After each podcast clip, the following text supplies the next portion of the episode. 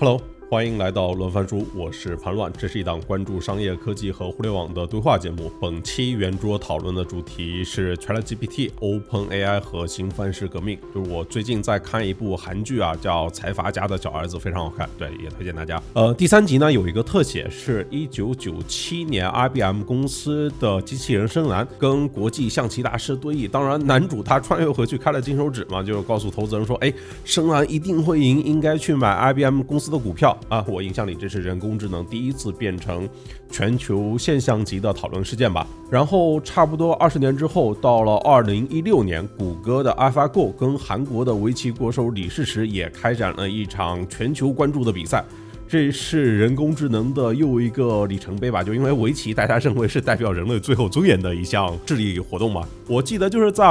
二零一六年之后吧，不管是头条啦、滴滴啦，或者说像是商汤旷世这些 AI 四小龙的故事，就被更多人理解。包括软银孙正义，对吧？也创办了愿景基金，撒了上千亿美元，说要 all in AI。但好像六年过去了，孙正义 all in AI 也没什么结果，他自己公司渡过难关，还是去靠他九十年代投资的阿里巴巴的股票。就是，但是今天到了二零二二年底这个时间段，哎，整个事情我觉得又不一样了。我相信在过去这一周的时间里面，就是行业里面最热的新闻，应该就一定是就是 OpenAI 推出的这个 ChatGPT 这个多轮对话这个程序，它给呃我一个普通人的震撼要远远。比这个前面聊到的，不管是你下围棋也好，然后下国际象棋也好，要高出好多好多的。因为下棋这个事情，你你让我理解嘛，可能就是在一个有限套路的封闭命题里面去寻求最优解。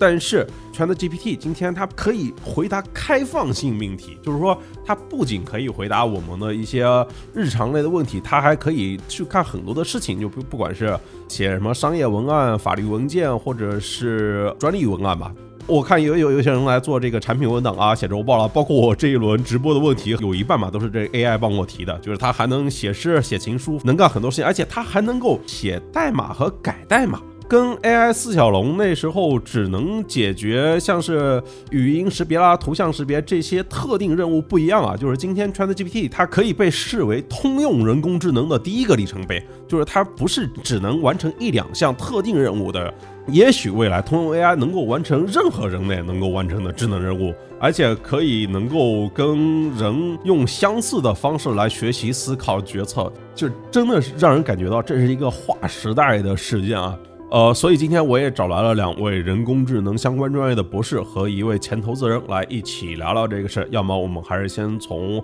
自我介绍开始吧。哎，陶博士，从您开始。那个我介绍一下自己，我叫陶方波，呃，我是一家创业公司的创始人，我们公司叫做新视宇宙，呃，也是一家前沿的人工智能公司。然后我觉得，因为我们做的东西跟 ChatGPT，呃，尤其是最近的整个 AIGC 和生成式 AI 的这个趋势有一定的关系，当然也有一些区别啊，所以我觉得很高兴可以分享一些就技术上的想法。同样，我再说一下，就是我作为一个技术的人，做了人工智能十多年的人，我过去一周受到的震撼度和。完全没有受过人工智能培训的人，应该是一样的，甚至是更强烈的。真假的吧？因为不只是我们这种小白在震撼。所以，所以这个应该是人工智能整个圈子的一次一次盛会吧？啊，就是所以这个话题在这个时候提出来也特别有意思。OK，那后面简称就称陶博吧。哎，那吴博，对我现在也是一个创业公司的负责人啊。我们公司呢，其实也是在做。呃，我把它定义成叫，其实就是 AI as a service 或者 model AI model as a service。其实也是就是提供一些 API 的服务给全球一些大概几千家公司吧，还有很多几万台设备，就给他们提供一个很垂直类别的呃图像的分析，特别是针对这个女性的皮肤的图像分析。就我们的客户包括了很多这个化妆品公司，就是我经常把自己说成是我是在这个美业领域最懂 AI 的啊，对。哎，明浩，明浩老朋友了，你那个就是简短一点自我介绍吧啊。对，我经经常在潘乱直播间出现，然后这个话题纯粹是打酱油，就是作为我们这种非技术出身的小白们，看到这个东西的感受确实非常的强烈。啊，过去一周也在一直在用，然后也跟很多人在聊这个话题，所以就今天算跟乱总一起，跟两位这个技术从业者一起探讨一下这个事情。然后我先说明啊，这个就是。本场这个直播大纲啊，有一半问题都是这个 AI 帮着写的。然后据说三位嘉宾都拿这个问题去就也去让 AI 回答了一遍，对，所以我感觉以后就是我们都直接每个人架个虚拟人，然后就直接是让那个把那个 AI 接入声音，让它自动生成语音，直接四个虚拟人在这边对轰就结了。所以我们今天晚上的这个呃目标就是尽量不给咱们人类丢人，能够提出一丁点的信息增量。对，哎，就是其实都聊到这个。这一年就是 AI 其实是大火啊，就是是之前就不管是从 AI 绘画开始，再到现在这个 ChatGPT，就是它其实不只是对话，它甚至还能去就帮助就是做代码就修正这些东西。我是好奇，就是这些从生成绘画到文字到代码，就是为什么 AIGC 在这一年里面就是突然爆发，它热成这样？明浩。我我觉得是，如果真的只论这个底层的核心原因，我觉得是过去可能四到五年时间，各家头部厂商在大模型领域的探索，这种探索包括技术方向，然后数据训练，甚至包括人员的人工的标注，很多的这个探索，然后在集中在这个时间点，产生了一个非常强大的这个示范性作用。然后其实我们回头去看，二零二一年左右，美国其实已经有不少公司。基于这个故事拿到钱了，只是那个时间点在整个叙事结构里面还没有太多人提出这个概念。啊，我印象比较深的应该是红山在五月还是六月的时候发了一篇文章，啊，写生成式 AI 的这个时代来了，发了个报告。那个报告的综述跟这个模型的这个罗列以及对应的未来五到十年在图片、文字、代码、音频、视频的这个预测。相当于让大家有了一个比较强的共识，然后又因为今天 ChatGPT 的突然间的爆发，让这个这个声浪的高度又拉了一个新的高度。其实今年上半年更多大家在讨论图，我为什么会是图呢？因为相对来说，其实之前在文本领域已经有很多领域的 AI 已经非常强了。一个非常简单的例子是翻译，我们今天用对吧？用 Google 也好，用百度也好，用搜狗也好，用有道也好。所有的这些翻译，本质上讲背后都是 AI 在做了。然后最近，也就是最近可能这一个月，微信不是更新了个版本，大家在微信里发一张英文的图片，你可以直接 OCR 扫描出来原文，并且直接翻译出来。这个刚刚更新的功能。然后你会发现，其实，在翻译这个领域，自然语言处理加翻译这个细分的场景，其实在文本领域早就已经被做得非常好。只是在那个，就是这个东西是潜移默化，对，比如说对我们这种小白用户的冲击感没有那么强。但图出来之后，这个冲击感是非常强烈的。然后又因为有了图的教育，这个 A I G C 或者是叫生成式 A I 的这个概念被拉出来，然后这个这个所谓的这个叫诸神之战打得非常激烈的时候，突然间又跳出来一个诸神在之上的诸神 Chat G P T，然后瞬间拉到一个新的高度。然后 Open A I 还说我的 Chat G P T 只是 G P T 三点五，对吧？发 G P T 四。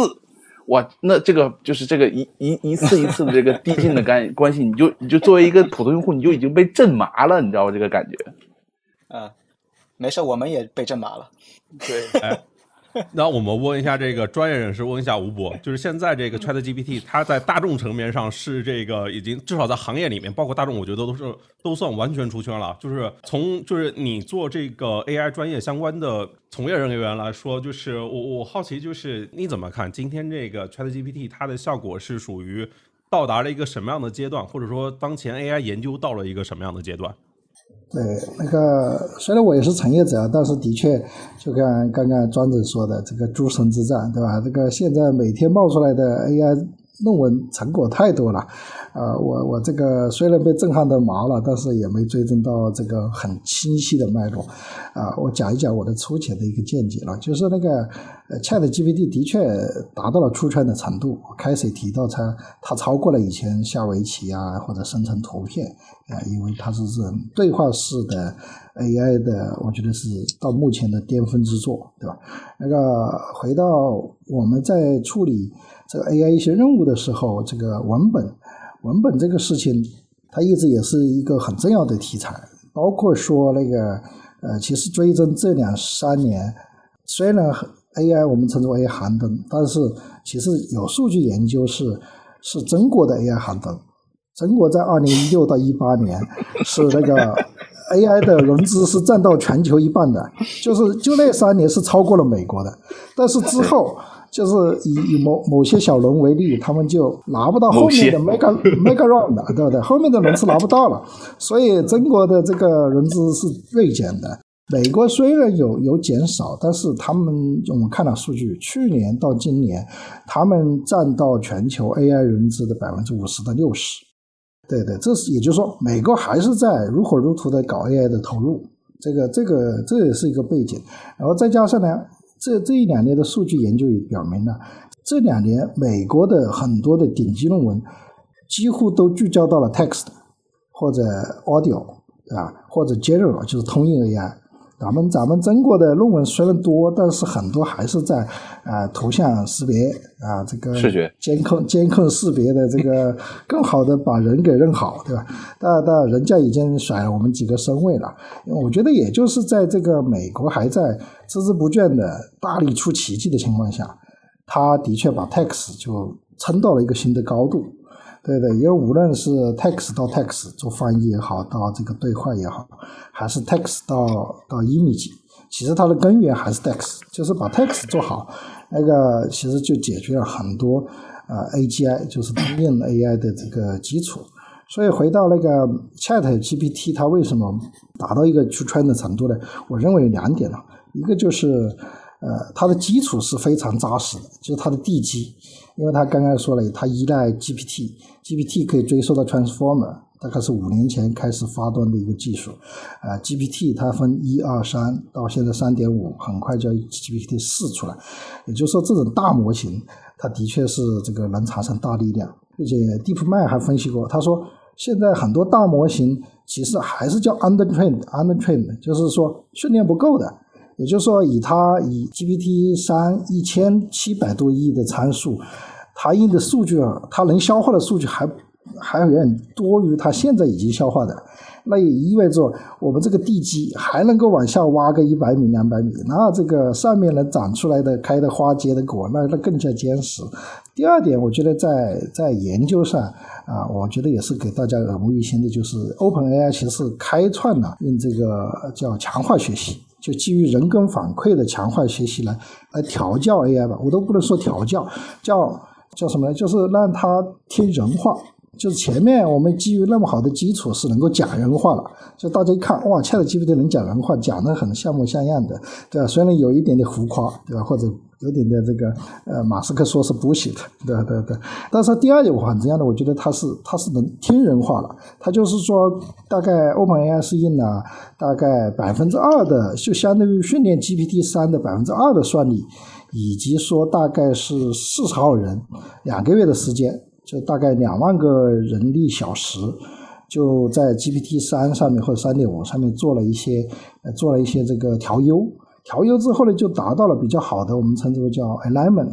就是它比较符合这个呃一般的主流的人的这个这个意愿或者价值观。当然也不是说听人话就听听你，你假如要楼遇他，你你要你要你要调戏他，那那那那还是不对了，对吧？但是主流的人，这个一批人提供了这个价值观的样板之后，他训练出来的这个这个言论或者对话，其实是我觉得是蛮温良的。就温良到什么程度？就我愿意拿这个小小的网站去给我家小孩去玩的。对吧？我之前 GPT 三的，我也不敢。我 GPT 三的时候，我不敢，我不敢预测它会测，它会回答什么。但是这个 G Chat GPT，我觉得它在这个 alignment 上面是真的做到了，开创了这个先河吧。我觉得这两点就是，就一定是大模型的基础，第二就是人工反馈的这个这个循环。我觉得 alignment 是做的很好的，这也是在研究上非常有价值的。就是 ChatGPT 还加入了道德这个因子，对吧？就是说，就是前几天他还把那个说要如何评价某人某某某，就是这个范式这个问题给去掉了，他拒绝评价某个具体的人物。你想想，这个大模型用了一周时间就觉得这件事情不合适，知乎干了十几年还在这条路上一头狂奔，这是这个流量的那什么，好吗？他其实不懂怎么玩流量。OK OK，对，我我其实说嘛，就是我开头不是说嘛，其实从 IBM 那个深蓝，然后再到谷歌的 AlphaGo，然后再到今天呃 OpenAI 的这个 ChatGPT，对我我是说，AI 过去这几十年里面，它是一个走过了一个怎样的发展阶段呢？或者说，那个淘宝，你要不要帮我们梳理一下？就是这些年的 AI 的发展脉络有哪些就是重要的节点？可以啊，就这个挺有意思的。就是 AI 这个概念啊，其实它提出的时间比我们想象的要短。它其实最早提出是在一九五六年的时候，大概是美国开了一个会叫达特茅斯会议，然后那个差不多就是六十五年前、七十年前。然后其实它时间虽然短啊，但是七十年前其实 AI 的流派就是真的是一波接一波的。那主要呢，大家就是过去会有两大流派，一一个叫符号主义，就他觉得呢，就是人类处理问题的方式是用概念和符号，对吧？推理的方式去做的，所以他就想把所有的知识变成概念和符号，然后用这种方式去构建 AI。那这个呢，其实效果都不是特别好，因为包括你比如说看知识图谱啊。然后看专家系统啊，都是这一类。然后另外一类就是他说我能不能直接学习人脑？就是人脑里面不是有很多神经元嘛？他就开创了一个流派叫做连接主义。哎，连接主义就是说我把一堆机器的神经元连在一起，然后让它去学，让它去做任务，它能不能变得更好？所以过去你刚才提到的，包括那个像 AlphaGo 啊，包括像 ChatGPT 啊，包括之前 Stable Diffusion 可以用来画画，其实。过去二十年，真正成功证明能够有效的其实是连接主义，啊，就是那么连接主义里面它需要的就是用数据的方法，对吧？用数据的方法去教会这个模型它的那个神经元之间的连接应该怎么去完成，所以这个是过去二十年的主流。但是过去二十年其实也有很多就是很有意思的一些很重要的节点，比方说最早我们做 AI 这个领域的。像我刚入行就是一零年、一二年左右，那个时候深度学习还不火的。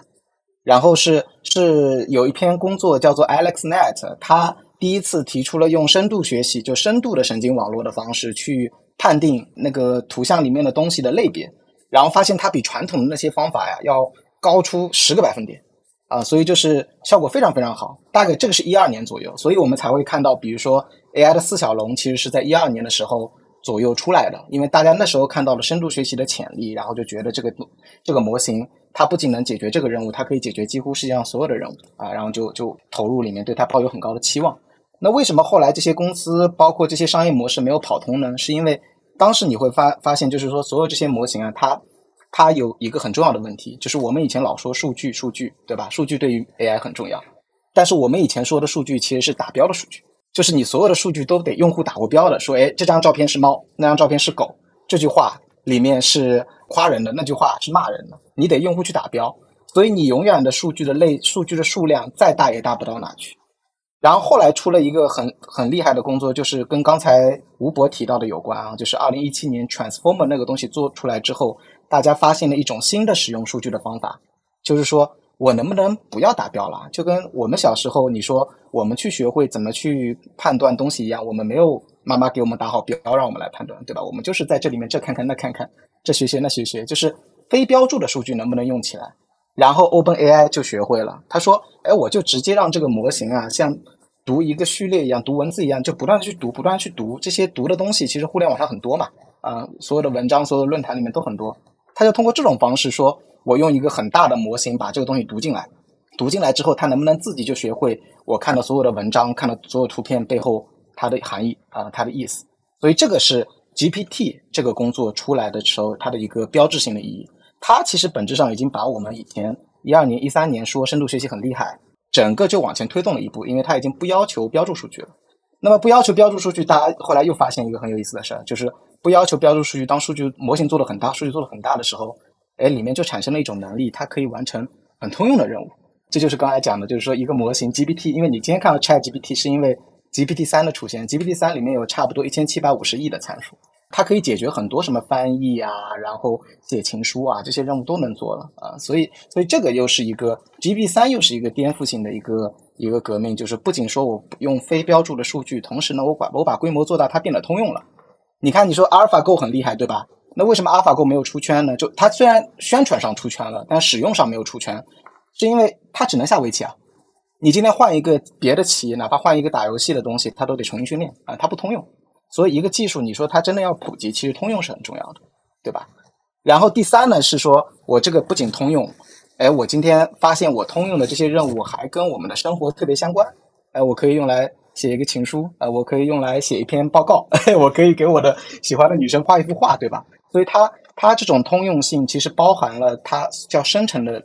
含义在里面，就是我可以生成不同的通用的内容，然后可以直接用到我们的生活里面啊，所以一下子就打开了。其实就是你说用文字来生成图，或者用文字来生成对话。它背后的技术是比较类似的，当然图背后有一个技术叫做 diffusion model，对吧？但是文字背后它可能直接是用这种 transformer 叫 autoregressive 的 model，直接一个一个跑出来，就是用 transformer 的结构直接跑的。但是它核心还是说我用一个很大的模型，把大量的非标注数据的里面的知识可以吸收进来，然后让它具有了通用处理的能力。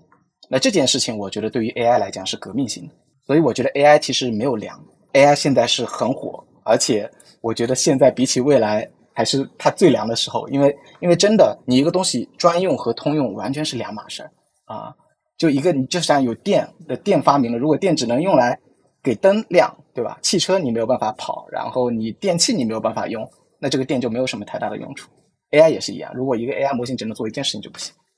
如果你说这句话，你三年前跟我说还是不信啊，但是看到今天这个，我是 我完全的信了，就的确是太给我震撼了。对，就是刚才这个问题，如果我们就是具体到这个 China GPT 以及就是呃，其实就是 GPT 吧，以及 OpenAI 这家公司，就是要么你帮我们再捋一下这个 GDP 的这个发展时间线，以及 OpenAI 这几年都在干啥？呃，我我可以捋一下，就是 OpenAI 这家公司是一五年年底的时候成立的，那么。它它是一开始一堆人创造它的时候，本身就不是一家公司啊，它其实就是一个非盈利组织。然后上来的时候是谁在赞助它呢？一个叫做 Elon Musk，就是特斯拉的那个老板，还有一个叫 Sam Altman Altman，就是他他以前是 YC 的老板，如果你知道的话，就是那个最有名的孵化器啊。然后这两个人就是出了很多很多钱，大概几亿美金、十亿美金，说我们要做未来 AI 的前沿。那个是一五一六年的时候，那个时候 Transformer 还没有出来。所以那个时候最火的概念是什么呢？是强化学习，啊，所以 Open AI 在一六年到一八年，它其实主要是在做强化学习的事情，跟 DeepMind 就是 AlphaGo 的那个公司做的事情是一样的。然后一七年的时候，Transformer 这篇文章出来了之后，Open AI 开始做了一定的转型。它在一八年的时候推出了第一个模型，叫做 GPT，其实就是 GPT One。它第一次学会了说，我今天用非标注的数据自回归的去阅读。互联网上的内容，然后让他去学习。但是当时那个模型很小，只有几百兆，应该说几亿个参数。后来他过了一年，又出了 GPT 二，啊，一九年的时候，然后也只有十几亿个参数。直到他在二零年的时候，直接把规模扩大了一百倍，他直接大力出奇迹，然后一千七百五十亿的参数。然后 GPT 三一出来，这个 Generative AI，我们说 AIGC 啊，或生成式 AI 这么火，其实跟 GPT 三的出现是直接相关的，就是如果没有 GPT 三的出现，其实是没有生成式 AI 这回事儿的啊，就或者说以前有，但是不会像现在这样大家真的去认可它啊。所以我觉得 OpenAI 很厉害的一个地方啊，就是它不是说它在做一些研究、发一些文章，或者说做一些产品，其实它从它成立的第一天开始，就是希望去探索，就是下一个 AI 的范式是什么。一个失败了，他在探索第二个。第二个探索完了，他可能会去探索第三个，这个就是他这个机构很独特的地方。就他不是一帮科学家组成的，他也不是一个商业的公司，他是一帮经过学术训练，但是具有非常强的工程师思维、工程素养的人聚合在一起，然后用产业界级别的资源去做非盈利的事情。当然，未来他也许会盈利啊。用产业界的大量的资源去做非盈利的事情，所以我觉得这也是一个怪胎了。其实工业界以前也没有出现过一个这样的组织，就这样的组织才真的说我可以心无旁骛的吸引全世界最牛逼的人把这个东西给做出来啊！我觉得是真的蛮厉害，挺值得我们学习的。然后出来了之后，你看啊，他又出了叫 Web GPT，教会他怎么去互联网上看信息来学习，对吧？又出了一个工作叫刀艺啊，就是大概是二一年的时候出的，可以画画，对吧？然后今年年初的时候又出了刀一二啊二，其实如果没有刀一的话，我觉得 Stable Diffusion 也不一定这么快出得来。是的，对吧？图生文字生图也不一定这么快出来，所以它其实一直在引领这个潮流，是整个把这一次 AI 的第二波复兴吧啊，就十年前是第一波嘛，我们这波看算是第二波了。复兴，我觉得真的是他这个公司在背后或者这个组织在背后起了很大的贡献。哎，所以。GPT 它就是或者说现在是应该把它当成一个软件看，还是应该把它当成一个 SaaS 看呢？明浩，现阶段它的商业模型还是，比如它开放给呃需要用 GPT 模型的公司以 API 的方式调用，然后去算钱，对吧？当然，它屏蔽了中国的 IP，这个。所以纯可以在淘宝解决，朋友们，如果注册不了账号的话，去淘宝。但是已经从五块钱涨到六十块了，就两天时间。你要知道，第一天晚上涨有一段时间涨到过一百块，就是第一天晚上那些最最最极客的人群想要找的，但是自己的工具不太有利的时候，涨到过一百块在闲鱼上。然后，如果现阶段你看它现阶段的商业模式更接近 SaaS，但是你看 Sam 最近在演讲的时候，他提一个观点叫 Model as Service 嘛，就是他认为。未来 OpenAI 的商业模型，至少可见的应该是类似云计算的这套模型，就是 model 变成一种服务，存在在所有的底层。然后你需要，你无论是应用，你还是一个企业服务，你还是一个什么东西，你是个平台方，你需要用到这些 model，然后你拿我的包装来用，然后你通过调用次数也好，时长也好，空间也好，去算这个钱。现阶段看得到的商业模型就是这个样子。但这个就是说，我觉得也是一个，只是这个初级阶段的状态。就是只是因为它现阶段，你包括 ChatGPT 其实也是个 demo，它也是在测试，通过不断的去这个这个测试去优化它。现阶段能看到的已经够了，但反过来讲，就是可能再延伸一点，可能美国的这个 To B 的企业服务的这个市场确实比中国要好太多了。它的付费习惯，对吧？它它的这个续费率，然后对这个用钱解决这个技术问题的这件事情的接受程度，导致它可能只需要一个这么简单的商业模型。其实对于它而言，它的收入规模可能就如果真的那个所谓 model 成为。底层服务的时代来临的话，那它的体量应该就已经不小了。OK，呃，刚才陶博提到一个点，就是说是 OpenAI 这家公司这个 CEO 公司创办的理念就非常不一样。我其实看他几年前写了一篇文章啊，叫那个万物摩尔定律，里面提到一个观点，我觉得那个思考对资本主义的思考啊，跟黄峥其实挺像的。然后他们其实是选择用，我说拼多多那个黄峥啊，他们选择用不同的方式来解这个题，就是。像这个 OpenAI，他就认为，其实资本主义是经济增长的最强大的引擎，但是它只奖励在那些就是投资能够带来长期价值的资产上面。就是资本主义是一个激励创造和分配技术成果的有效制度，但是它其中会产生呃很大的就是很多的不平等。然后就是我看拼多多的黄峥他说，他创业其实是反向的，就是用富人的钱来补贴穷人。然后来实现一个呃更好的一个社会。然后我在 OpenAI 里面，然后他说其实可以，就是一方面就是解决像刚才说到的那个问题，就比如说吴博，他可以让这个产品让他家的小朋友都可以用，就是之前我们可能是不放心这一类的产品的。然后另外一个就是他一个理念，就是可能他相信这个万物摩尔定律指的是什么呢？就是其其实是说各种各样的东西都会像是芯片那样，当然今天摩尔定律已经失效了，就是。会像芯片那样，可能比如说每十八个月，然后就缩小一倍，成本就是降低，类似于这种，就是呃，可能未来这个世界就是通过机器制造机器，然后不管是住房、教育、食品、服装，所有的东西可能每两年价格都降低一半，直到所有人都能够消费得起。就是通过 AI 这个新的革命，然后可以让未来这个乌托邦可以实现吗？我不知道那个吴博，你你你怎么看？它这个就是所谓这个万物摩尔定律，它有可能实现吗？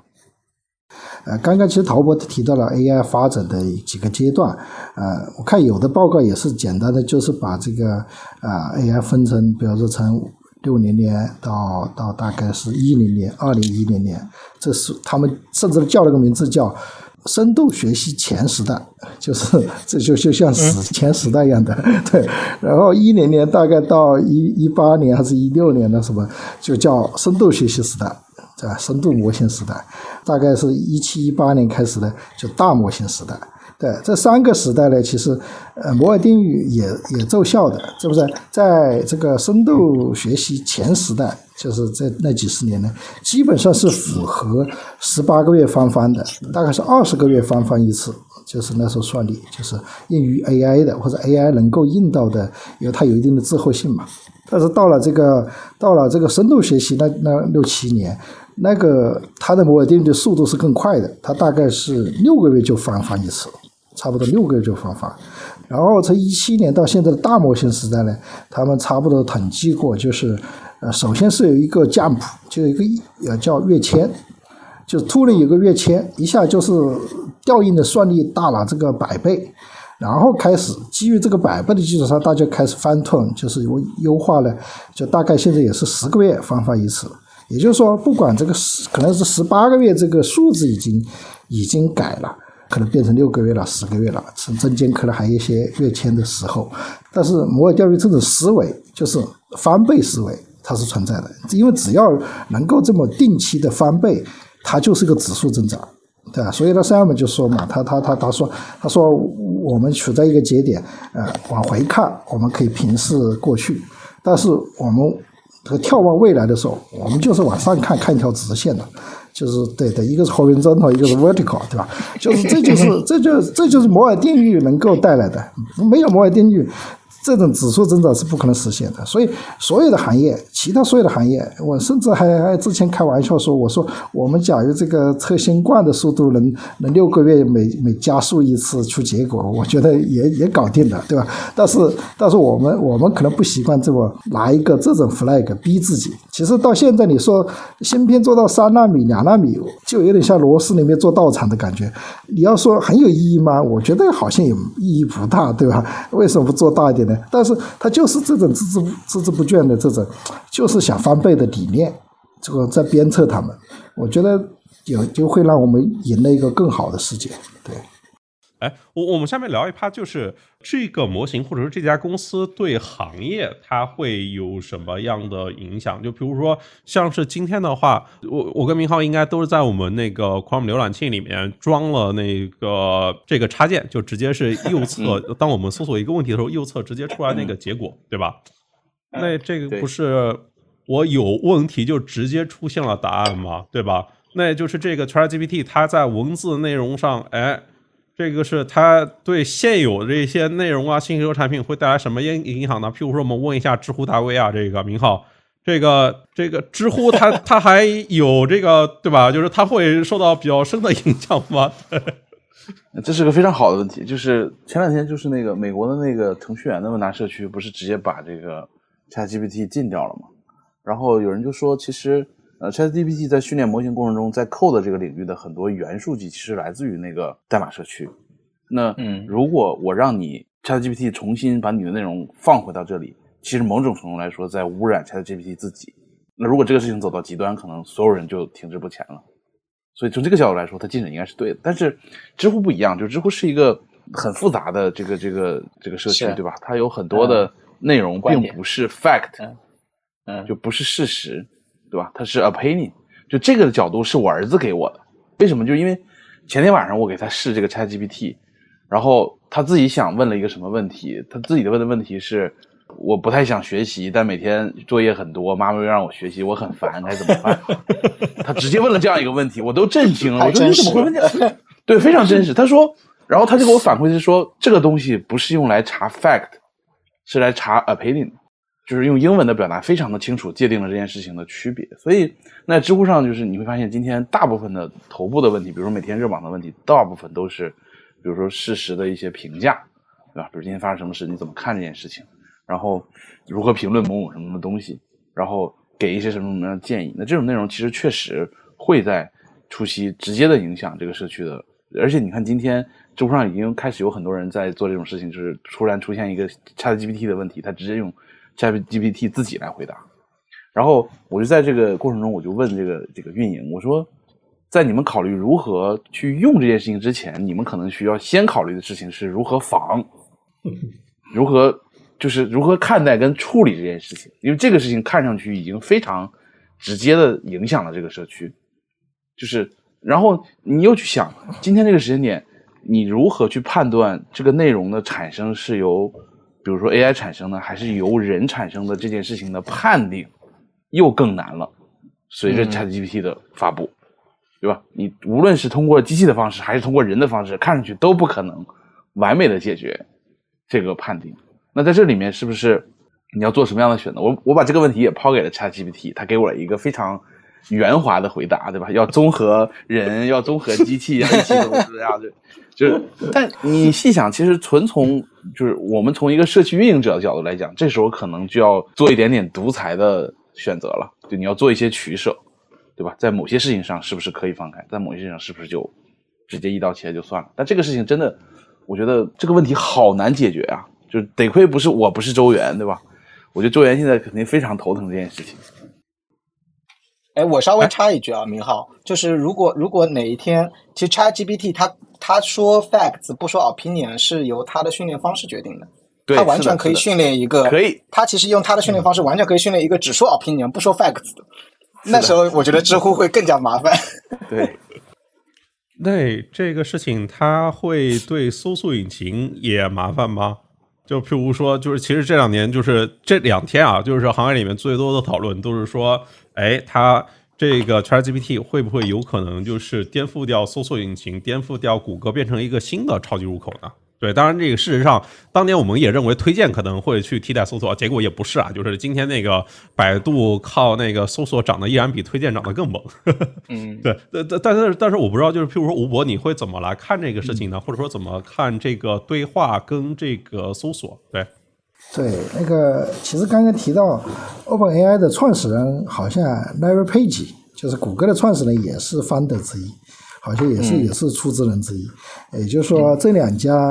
严格意义上从源头上这个不是对立的。我甚至还拿这个我问过，我说你们你们这个 OpenAI 跟谷歌有什么关系？他他也回答很官方，说那个 ChatGPT 说我们我们俩就跟是没有关系。不过他还提了一个提了一个事实，他他说那个哎我们还是合作过的，OpenAI 跟谷歌其实合作做过那个叫叫 Dark Tool。DuckTool 其实，在行业内称之为叫第一个 AGI 的意义，就是 Artificial General Intelligence，就是通用人工智能。因为我们理解 ChatGPT 达到某种程度的通用人工智能，但是呃，也有很多团队还在继续做各种领域的呃，或者能够更加集集大成的这种通用的人工智能。所以从这一点讲上，就是 AI 的。很多技术的创新，呃，它的通用化，或者它同样也去考虑它的安全可信，所以，所以从这么很大的角度来看，也不存在太特别强的竞争，对吧？那个谷歌其实在在这个语言大模型领域也是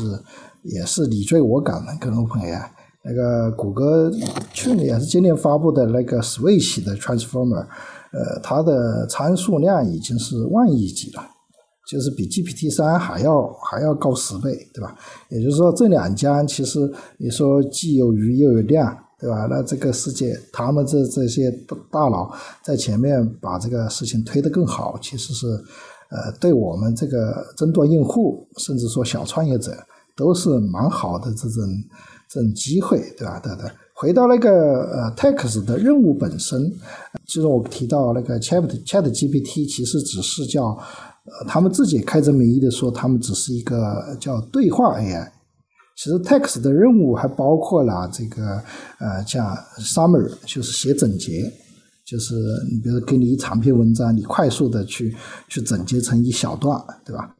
还有就 Q&A，对吧？就 Q&A 就问答，其实有点像对话，但是还是不一样。Q&A 更加这个问题更加标准，答案也更加标准，啊，能够当做这个客服的这个 SOP。对吧？然后当然的，你说 text 的分类，然后包括说呃这种搜索引擎，就是从大量海量的数据里面搜索，它它都你可以理解成都是在 text 任务里面，所以任务本身就决定了啊，从收集数据到到训练模型的方法，到后面调优的方向，就是大道可能是大家都很统一的，但是人进到每条小道的时候。每一家都有特色，对吧？那那搜索引擎它能够做到这么快，降它的成本能够足够低，对吧？我觉得 Chat GPT 可能。那个马斯克不都直接在 Twitter 里面问那个 CEO 说这个多少钱一次，对吧？可能马斯克都在操心他的投资，这个什么是快要见底了，对吧？呃，刚刚我们这个群里面还有做插件的，对吧？你做一个这么好用的插件，那个 OpenAI 真的会很头疼的，对对。所以整体而言，我就觉得就是任务任务 dependent，很多任务不一样，就导致了很多这个大家花的努力不一样啊。有有竞争，但是也有合作。他他们尤其这些大厂，我们乐见他们有这种竞合关系，对的，我们就能够享受更好的服务和以及小的商机。对对对。哎，那谷歌它那个 AI 就是知识图谱也吹了那么多年，为什么它它没整出一个这样的产品出来呢？呃，我稍微补充一点点，就是呃，这也是今天有个朋友问，他说那个呃，他说 OpenAI 怎么不 Open，对吧？就是可能就是一个体体制或者一个机构越做越大的时候，它对于开源或者对 Open 的这个心态是是越来越变化的，对吧？那个谷歌其实现在的呃开源的东西很多，但是它它的模型的开放程度是相对低的。OpenAI 包括包括其实像像美国啊、国外啊的都出现了很多这种叫创业型的这个 AI 的机构，有的是公司，有的是机构，然后他们他们有的时候你觉得他们的那个宣言都都有点像对着这些大机构来的感觉，对吧？呃，或者说这个人员的流失，其实写那个 Transformer 的那个那一批作者，大部分是谷歌的。然后最近他们追踪了一下，这批大概十接近十个作者吧，啊，就通通的离开了谷歌，都差不多就是也就留了一个还在谷歌。其他人全都在外面，要么成立了这个公司，拿到了很大的融资，要么就是甚至去做一个呃带有公益性的，对吧？这种呃 OpenAI 类似于 OpenAI 的这种组织，这也是可能是呃一个机构它越做越大的时候，它本身出于这个安全、去利益，对吧？它会做的有点封闭。但是我至少发现，在 AI 这个 community。特别是在欧美或者美国的这个 AI 的研究圈的话，我觉得还是始终有一股力量，特别是稍微站在了这个大机构的对立面。他们说那个大机构大模型成本太高，啊，其他人负担不起。那我们来干这个事，啊，我们把它开源也好，我们把它这个免费 API 也好，对吧？我甚至说还有一批机构，有一家机构叫叫英国有家公司叫 Conjecture。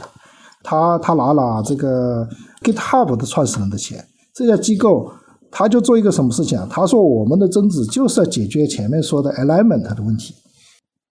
呃，我我我就是我先纠正一下你刚才说的那个一个点啊，就是说那个呃，OpenAI 的那个 founder 里面应该没有谷歌的创始人。对，就是我看了一下，其实主要是就是马斯克跟这个之前 YC 的那个嘛，就是现在在 OpenAI 这个 CEO，他们创办的目的就是二零一五年那时候谷歌如日中天嘛，这个创办这家公司的目的就是不希望被谷歌控制。就是因为当时最好的算法人才都在谷歌，然后他们就想把这些人给挖出来，然后去做一些就是说就是对人类嘛，因为马斯克他那个思考问题，你看都是要往火星去吧，然后这个中间又是脑机接口，所有的事情如果你串起来的话，就是他可能认为 AI 未来。啊，可能是会肯定会脱离这个人类的控制的，所以说一定要加强监管。所以 OpenAI 就把这个道德这个事情在里面放了一个很高的权重吧。然后呢，就是呃，谷歌这家商业公司呢，它的核心目的肯定是要它就是它的核心的技术肯定是要保密的，因为要 for 它自己对对于未来竞争的考虑嘛。所以说 OpenAI 就是说呃。名字不就就就名字就叫 Open 了嘛？当然，为什么 Open 不 Open AI 不 Open 那是另外一个话题啊。对，对，那那我可能我我我道个歉，就是我发现我是被 Chat GPT 骗了。有可能，有可能。对，我我今天问了一下，我我就直接偷了，我说 Open AI 介绍一下历史。我就发现，哎，他就把马斯克把这几个作为投资人，他把那个配置写进去了。好，我刚刚又查了一下，又变了，又变成了贝索斯，变成了这个。哎，所以这这里面就涉及到另外一个问题了，就是现在就是因为 ChatGPT 它用的，一方面它用的是那个可能是今年三月份之前的那些离线的数据，然后另外一个部分呢，就是说它这个信息的可信度啊。跟这个可用性上还有不足，就是那，比如我如果问一下陶博，就是这些的问题，它应该怎么去解决呢？呃，对，这是个好问题。其实，其实我我自己觉得，嗯，他只是还没来得及做。就是其实谷歌它有一个想要做类似 ChatGPT 的东西，叫 Lambda，就是今年上半年不是也挺火的嘛，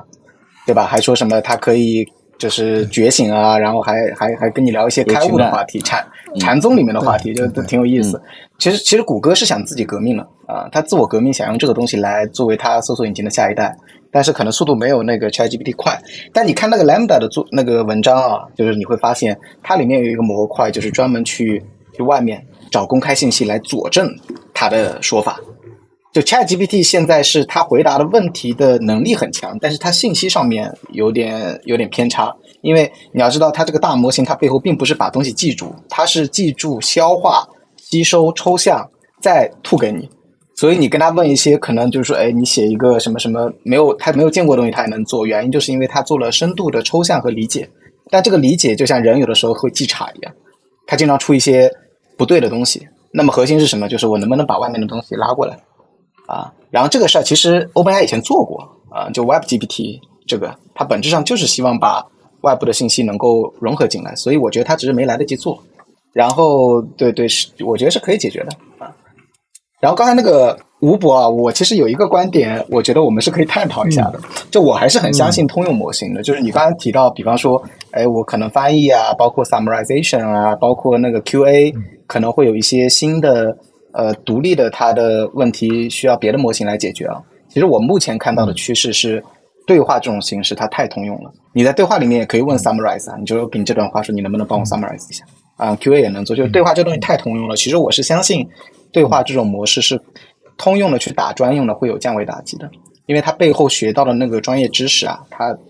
它的常识会更大，所以它这个融会贯通的能力会更强啊。我我比较看好这条路线啊。但是能不能替代谷歌是另外一个话题。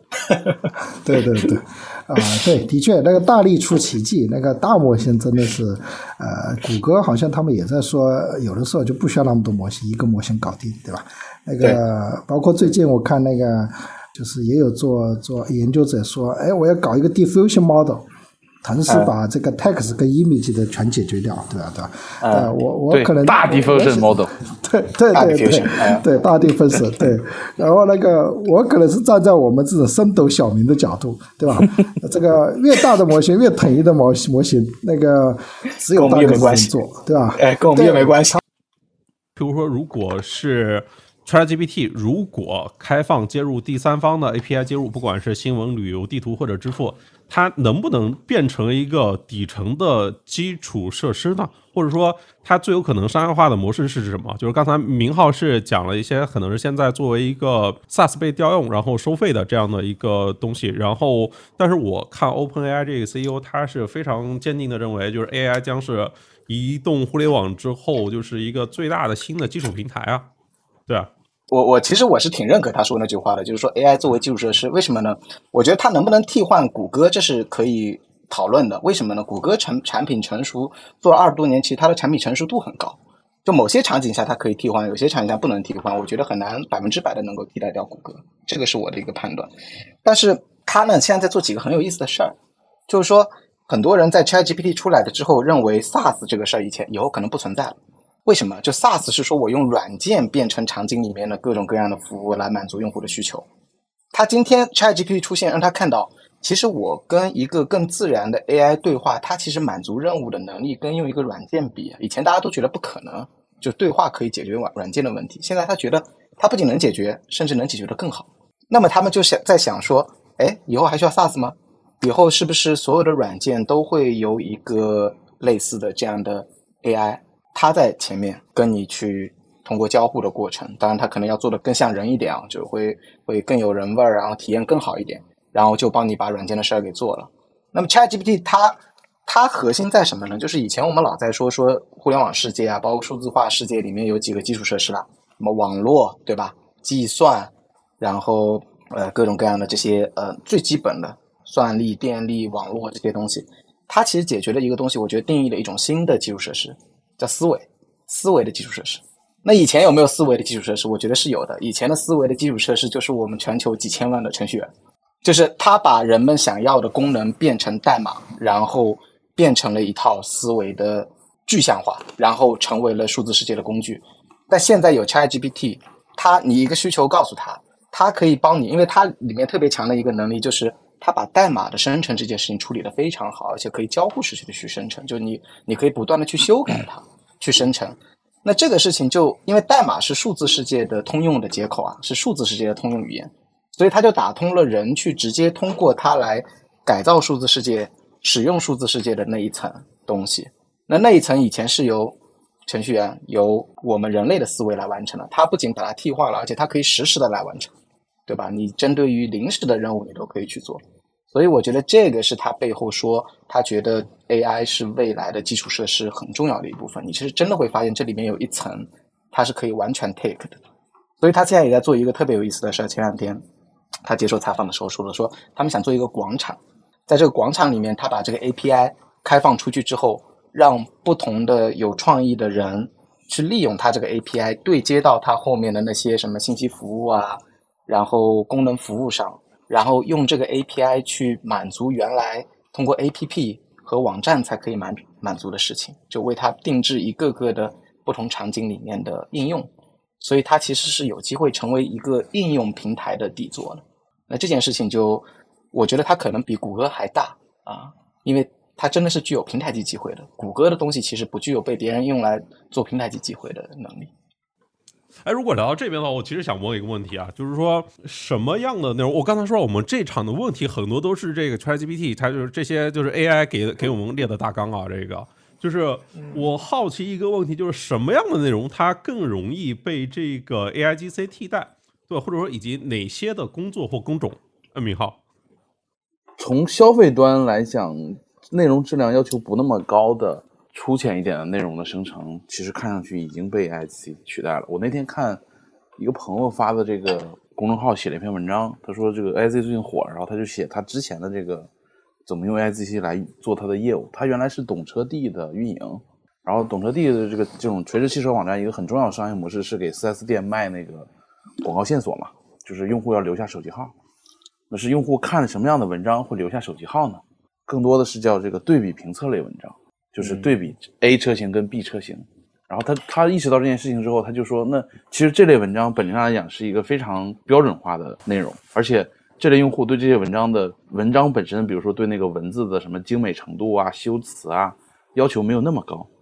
对吧？我更多的是要一个制式的版本，对吧？你要告诉我这两车型价格从哪个数据库拿，对吧？图片从哪个数据库拿，先比哪个部分，再比哪个部分，然后再加一点点。今天我们看上去这些 AIGC 领域，或者说叫生成式 AI，对这个类似就是写文章助手这种功能，让这个润色变得稍微好一点，然后把这东西这个流程跑完，然后他就让 AI 疯狂的每天在他的平台上发几百篇的文章，搞定了。一七年都不需要今天这么大的模型跟这么好的东西，对吧？所以他的结论就是说，可见的在初期，至少我们在我们所熟悉的，比如说内容生成这个领域，用户要求质量没有那么高的。偏制式的或者偏格式化的，那所以你看反过来讲，你看美国去年那些拿钱的所谓的生成式 AI 的公司都在做什么，对吧？做这个做一篇文章，做一个宣传稿，对吧？做一个 ins Instagram 短的内容，对吧？做一个发在社交媒体上的一个推荐的，就跟小红书这样的东西，对吧？然后或者做一个招聘的广告，做一个 sales 的说明，啊，做一个律律师的这种制式的简单一点的文件，就是这种东西在初期可能是需要人。来用相对机械的方式去做的，但是当 AI 的能力到这个样子的时候，这些东西就全部你看上去已经非常好的被解决了。而且，你看今天这个时间点，拿钱的公司，尤其是最近拿钱比较多的公司，基本上都是在做这种事情，就是他从模型往前再迈了一步，对吧？他去解决一些，比如说做这个图像的领域，可能有一家公司叫 Runway，就是前天刚拿的钱吧。他做的事情无非就是给这个影视公司的呃后期影视人员提供一个更好的。做影视内容的，比如说我原来是这张这个影视这个 video 的照片里面是一只苍蝇或者一个蜜蜂，我把它换成个蝴蝶，AI 生成这件事情在这个领域的实现已经没有任何问题了，他就把这个事情往前迈了一步，变成产品化跟插件化的东西要卖给影视公司，然后一年可以已经有几千万美金收入了。哦，对。我看吴博说，你就是你在他这个 OpenAI 的付费客户里面，就是看到这个像是爱生泽、小魔、PWC，其实全部都在列，就是这些卖咨询的跟行研的，对，是是是，这已经代表这个文字工作这个就是顶级水准了。我说在就是换钱这个维度来说。对对对，的确，那个我刚看到我们那个有个共同的好友田就在问艾森哲会不会很紧张？艾森哲其实一点都不紧张，因为他已经付费给 OpenAI 了。然后你看他左手收个几十万美金，右手只要几分钱的时候，那他这个生意太好赚了，对吧？他们的确都是 OpenAI 的客户，我我真的看了一下客户列表。对对对，这也的确是回应那个陶博士说的，那个我们 AI 或者计算机早期是帮我们解决了一些计算问题、一些记忆问题，然后后面图形、图像这些识别问题。到现在这个时代是帮我们解决一些创意内容的问题，有些内容是比较标准化的，对吧？那就像看个球赛、写个体育报道，那这个真的是秒生成的，对吧？但但我其实真的就我最近遇到过很多，他他是平常搞这个抖音或者什么短视频创意的。呃，他就发现这个用 Chat GPT 帮他去设计这个创意列表，哇，他说这个比他这个自己的脑袋好用，啊，还有包括想名字的，哎，他发现用 Chat GPT 这种，他他的确他能 permutation，他能这列举的太多，然后又从里面筛选出一些。AI 到不到底会取取代人类这个终极问题，我们也得想。真的以现在这种基点临近的感觉，它真的有可能五年十年就来了，对吧？但我们我们在在充分享受这个 AI 的时候，也需要这个考虑这样的这种远虑的问题吧？对。那我如果问题反过来问呢？比如说我问一下陶博，就是 AI 或者说人工智能，它有生活里面哪些东西它是很难改变的？我以前可能还能比较自信的回答你，但是现在我有点犹豫了。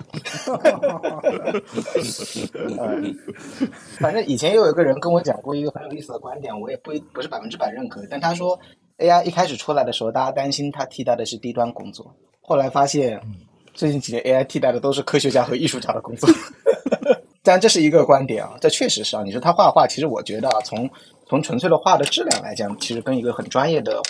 画师比已经没有太大的区别了。其实写文章也是一样的。我倒觉得最近这一两年的文字的 AI 工作的生成，像比如说我们让他去写专利啊，我们让他去写 BP，哇塞，那真的是不比我们写的差。甚至我们还让他去证明什么计算机复杂理论，然后给他一个命题，他中间就只有一个小逻辑错掉了，但是整个写出来的那个感觉，真的比经过五年训练、十年训练的人可能都要好。所以我其实反而觉得。很多专业性的重复的东西，像专利啊这种，其实是更容易被它模仿的，因为它它有一个很明确的模式在里面。然后至于有什么不能被替代啊，就是因为我觉得 AI 就像那个吴博说的基点来临啊，就基点来了之后，就什么都可以被替代。但是这个基点什么时候来呢？我现在还能自信的说，我觉得真正需要原创性思考，比方说。爱因斯坦在他想出相对论的时候，那你在那个时间点让 AI 去阅读他之前所有的物理学的材料，他不可能想出相对论，对吧？OK，他就灵光一现，神来之笔，上帝和他通话，他想出来了。那很多科学、很多艺术家也是一样的，就是贝多芬，可能他的想法并不来自于过去知识的一种重组和理解，那他可以做好。那我也不知道未来有一天 AI 能不能跨越这个，因为我也知道，其实创造力这件事情也是可以被建模的。它也是一种随机嘛，一种或者说一种噪声，然后你把噪声从想法里面提取出来了之后，再不断的演化它。只是有些噪声变成了牛逼的创意，有些噪声可能就是一些胡思乱想。那如果 AI 具有了这种去产生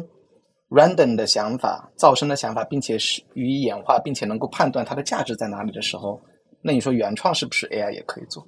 对吧？所以我不知道，就是。在这个点上，我我是觉得我们真的要思考一下人和 AI 的关系到底是什么。如果他真的什么都能干了，那甚至他的形象现在虚拟人形象做的也很写实嘛，啊，你都分不清说他背后的脑子、背后的形象到底是不是人的时候，我们就人，我们作为人的定义是什么？就是生命的定义又是什么？觉得这些问题得开始思考了啊。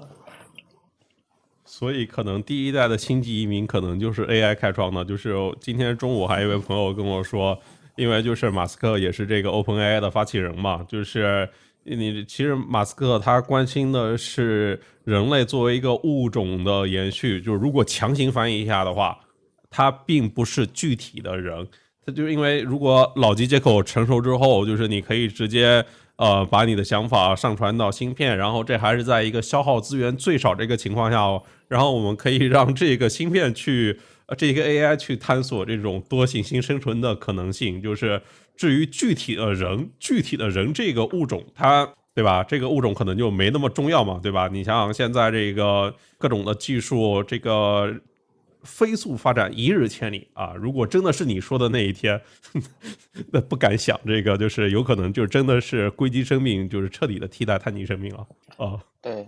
马斯克他还有一个一句话，我也不百分之百认同啊。他说我们人类这个肉体之躯的这个人类的物种啊，只是未来超级智能的叫 bootloader，就是计算机里面的一个术语啊，就是程序的启动器。就它是主程序，我们只是个启动器，我们启动完了，我们就完事儿了，回头就让它 搞要渣。对，或者说乐观一点，就是人机结合体了，有可能是人机结合体，就是对那个时候你意识到自己到底是人还是机器，这个已经不重要了。对，但我觉得还是有些东西可能没办没办法被替代的，比如说，我觉得人类那些很深层次的。那些爱啊，那种神圣的部分，我觉得还是可以。就 AI 你怎么着，还是用计算的方法来做。这只是现在模型还没到那一步，不是你说的吗？不，我们还聊回具体的问题吧。我今天看三六氪那个暗涌新出一篇文章，说其实 TMT 这一块的投资人啊，过去几年都没有这个部门了，哎。碰到这件事情之后，又全都兴奋起来了，然后又全部活跃起来，觉得这个 OpenAI 大模型这个事情啊，能让他们就是再干十五年。我就还是回到最开始那个问题，问明浩吧，就是现在的 AI 创业它有什么特点？就是跟那个 AI 四小龙那个时期 它有什么不一样啊？我觉得上个时代的就是 AI 的叙事里面，最后变成大家都去视觉，然后从商业模型角度来讲，都去做政府跟大项目。我觉得是中国特色的这个市场 跟这个环境决定。我觉得没什么办法，这个是的，适者生存嘛，对吧？说的直白一点。那新的这一波，我觉得这一波的这个，包括今天两位的这个状态，我觉得非常有代表性。就是这一波的，无论是中国还是美国的 AI 领域的相关的创业公司的这个。第一，首先这个大家的这个年纪相对会轻一点。第二呢，学历很高是一直都是延续的。第三呢，可能或多或少，我觉得受到 NPI 影响，就不单纯只是学术的这个背景，很多人其实是来自于业界的。就是刚才那个嘉宾讲到这个工程化能力，我觉得是非常非常非常重要的一件事情。就是上一代的 AI 公司可能大多数是来自于那些写 paper 的人的转。但这一波的，其实很多人其实是，或者他的团队的构成已经不单纯，呃，是这个纯技术本身的研发人员，他可能包括业界出来的产品运营，很多这样复合的状态。然后他做的事情，可能在做的第一天就已经想好了，比如说初期的应用场景是哪里，运营的节奏是什么样的，甚至可能已经想好了找谁收钱，收什么样的钱。我觉得这是这一波我所看到的，或者是我我听到前同行们在聊的这些公司们。遇到的状态跟上一波当年的所谓 AI 技巧不太一样的一个很大的区别，然后呢，这引发出来另外一个问题，其实是，呃，过去几天，因为我给很多二级市场人讲这个问题的时候，大部分人都会问这样一个问题，那大家会说中国的创业公司的机会在哪里？因为我们看美国其实已经非常，我还是那观点，就是美国的 To B 的企业服务的这个生态太好了，你只要做好功能，做好插件，做好一个接口，然后卖给。上下游，然后每年可以赚一定的钱，你通过每年赚钱的这个数字就可以定，就这个东西已经在美国非常的成熟，可中国看上去不太可能，对吧？你的 to B 软件的生态就没那么好。第二，大家也不太可能用这种方式来给你进行估值。那这些公司我们说的这个现实一点，我们去跟投资人聊的时候聊什么，或者怎么来打动投资人一轮轮的支持这些公司？我就是是不是我们也需要找到这个所谓的突破的方式？那我们回头再去看。呃，这些所谓的新兴技术在中国互联网的爆发，其实往往大部分可能爆发在偏 to C 的，尤其是偏娱乐向的应用上。那这个领域可能从概率角度来讲，可能会更好一点，或者是比如已经非常成熟的商业模型的下面，比如电商，比如广告，比如什么，就是所以从这个角度来讲，可能中国的这些公司，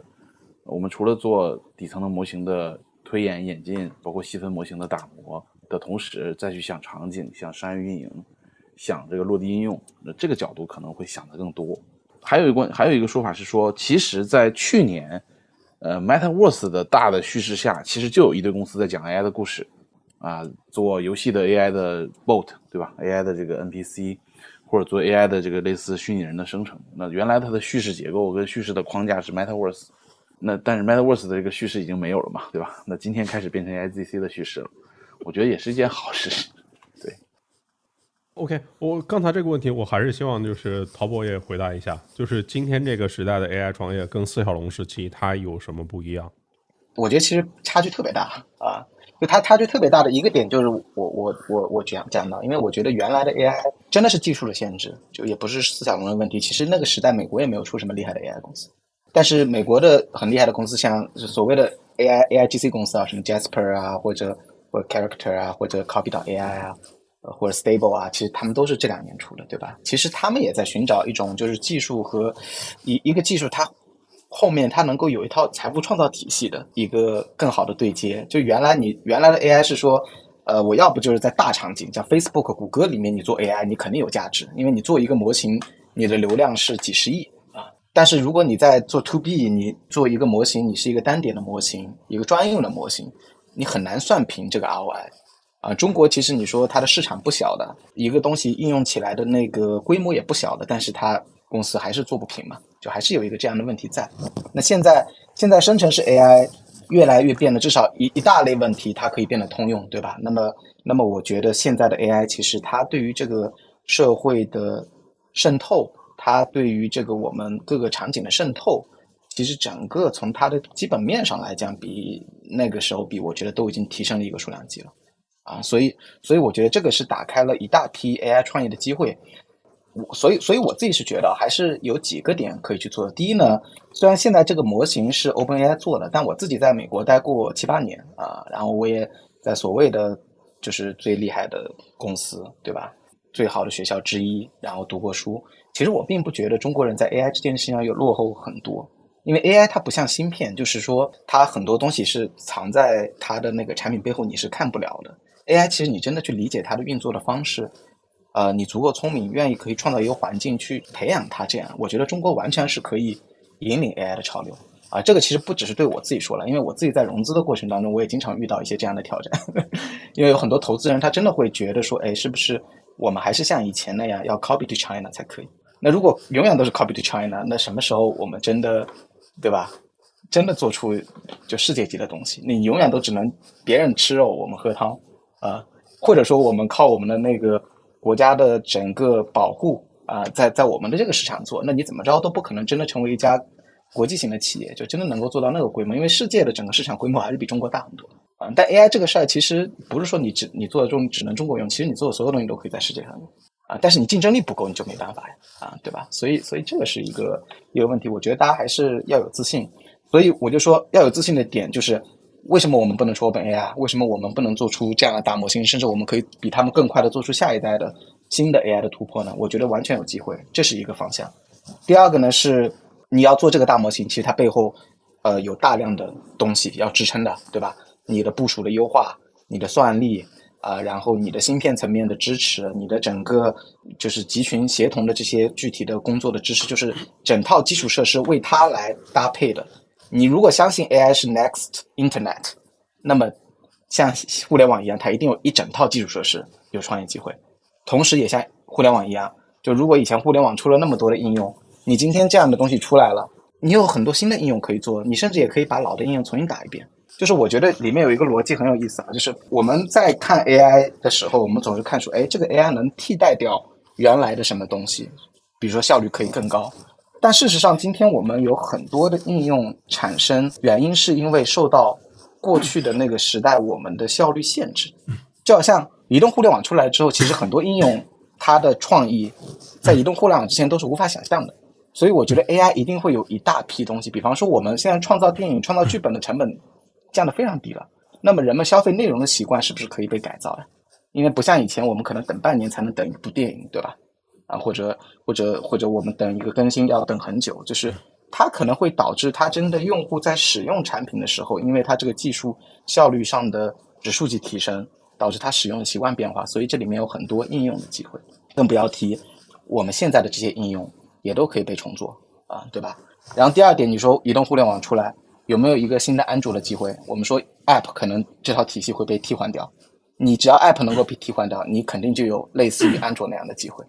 平台级的机会，所以一定是会有的。就是我其实是觉得 TMT 那些投资人，就是三十六 K 那篇文章，因为我也稍微参与了一点，也稍微发表了一些，那那里面我也稍微有一段，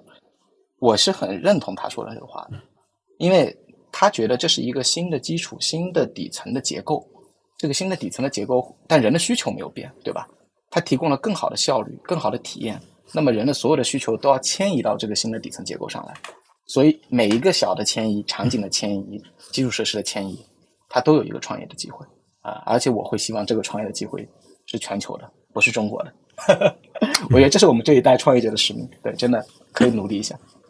我跟志敏说这个。算法可以理解成是一个解题方法。历史看这个行业借鉴学习的速度还是很快的，不是不可逾越的 gap。就是国内一定会有自己的大模型，还有它的，因为还有安全性的考虑嘛。对我，我过去一年其实做过，我想想啊，做过哪些是算是跟 AI 相关的事情，就是譬如说 AI 制药。就是因为 AlphaFold 的那篇，就是这这个东西这样的产品它的出现，这样的技术它出现，我觉得一定是在生物啊、医药啊，就是都会提供了非常广阔的一个创新的机会，对，而且就是那那个市场它不可能比互联网小。另外一个就是就是在刚才效率这个维度上面，就尤其是像今天这个 ChatGPT，对吧？它甚至可以帮我们干很多的事情，我不知道，就是大家可以就是都回想一下，就是你都用 ChatGPT 做什么？就是像刚才比如说跟吴博聊到的，就是今天像是那些最顶级的咨询公司也都拿它来做研报，然后就是去思考他们新的研究方向，甚至也像陶博说的，哎，就是今天它不只是在文字上有这个进步，它甚至能帮人去这个写代码、改代码，就是机器制造机器。然后机器制造机器，并且让机器运行，对我觉得这都是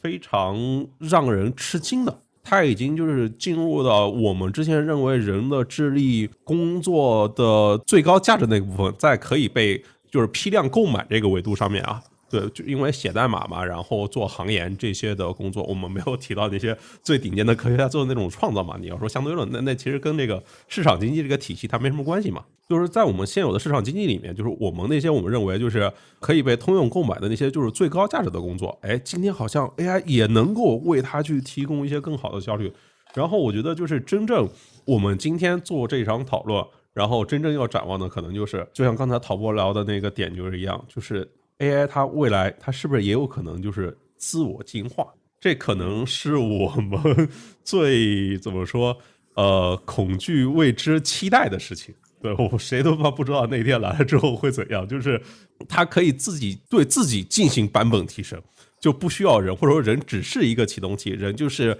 像刚才明浩说的，人只是药渣，人只是帮他去提供一些训练的维度。我我稍微补充一下刚才。那个关于那个自我进化的问题啊，我觉得现在的这套 AI 范式是达不到的，就是因为你现在哪怕你给它设计一个机制，说它可以不断的在互联网上不断的学习信息，然后给自己喂进去，然后学会新的技能，因为它目前的这个 AI，你真的去去看它背后的技术啊，它本质上是是用信息几何的方法去直觉的去判定出一个合适的答案，就是无论你今天看到它能力多强。它还是要跟我们所谓的自我意识这件事情要区分开来的啊！我觉得自我意识这件事情今天其实还是没有突破的。你要你我们真正可怕的、害怕的 AI，我是说未来有可能达到，那现在的 OpenAI 在做的这个东西，短期内我觉得是达不到，因为它并没有真正的界定出自我到底是什么，它也就没有办法知道它作为一个 AI，它的目标和追求，它的存在的意义，哪怕它可以说它的存在意义是帮助人，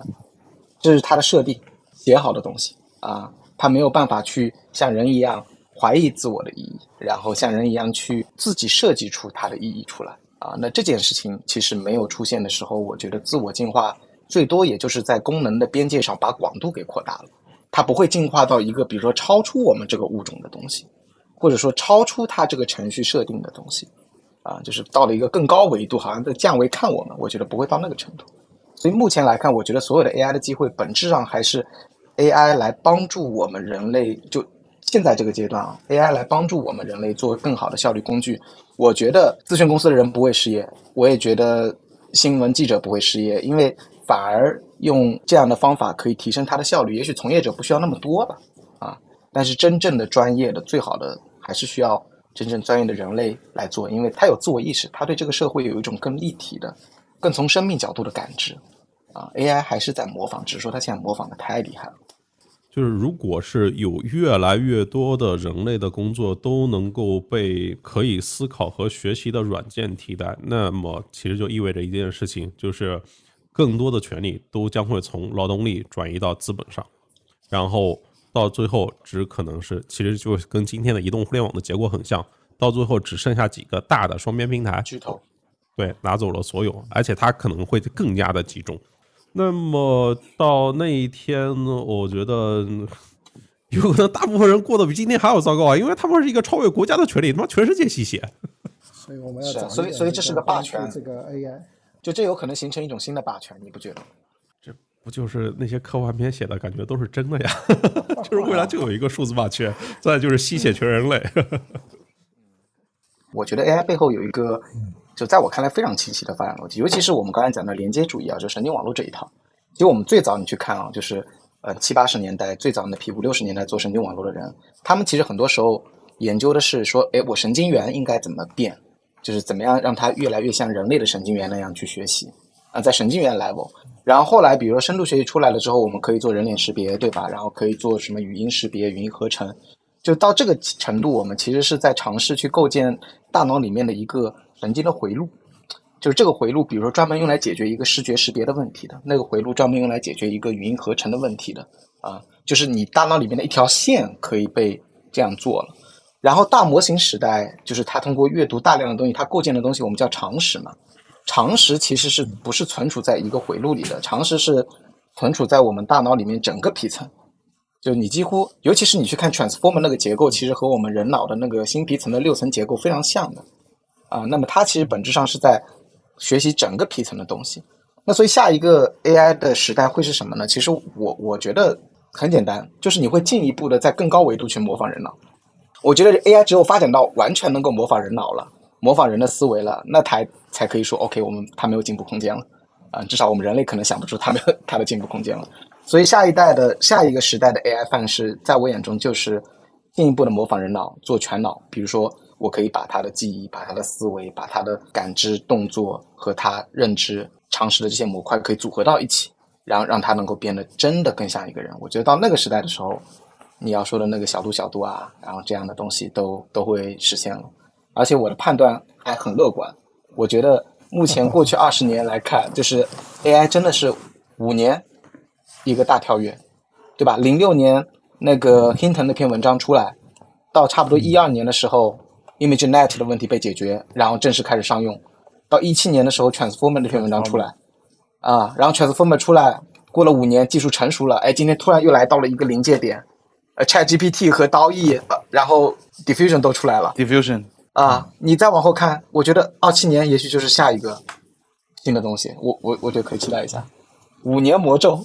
不是不是摩尔定律，五年定律。嗯，我我其实挺乐观的。他们也有他们也有五年计划，对吧？那个他们有五年计划第三第三个五年计划，第四个五年计划，对吧？是的，当然，其实像那个 OpenAI 的 CEO 他提过嘛，他现在他很看好这种 Chat GPT 的这种叫 language 的 interface，就是基于语言的 interface。他他其实就呼应陶博士的，呃未来真的是说，呃，这个 AI 发展的跟人脑一样，那就脑机接口可能是最好的接 interface 了。对吧？就是你的一个内脑跟外面的若干个外脑，那那已经完全的这人机结合了，对吧？是啊这个当然，当然那就更好的要涉及道德规范，因为我们脑袋里，我觉得我们人脑里面好像想法噪噪音那么多，对吧？那到时候接上那个 AI 之后，这个 AI 都会被人类的大脑给惊诧，对吧？你们人类的大脑怎么这么不 alignment？对。嗯嗯。呃，其实他成立 Neuralink 的时候，他一开始说的本质上就是想解决 AI 的问题。他说，反正我打不过就加入嘛，是是是，也挺对的。OK，那我们要么今天就先到这一边，好嘞，可以，好，也聊了两个多小时了，差不多。嗯好，对对，谢谢谢谢谢谢潘老师，谢谢这个谢谢潘老师有这样的啊机会交流，我们要感谢三位老连麦啊，拜拜。OK，今天就先聊到这边，大家可以订阅、点赞、评论、分享。如果还有什么想听我说的，欢迎在评论区互动留言。我们下期见，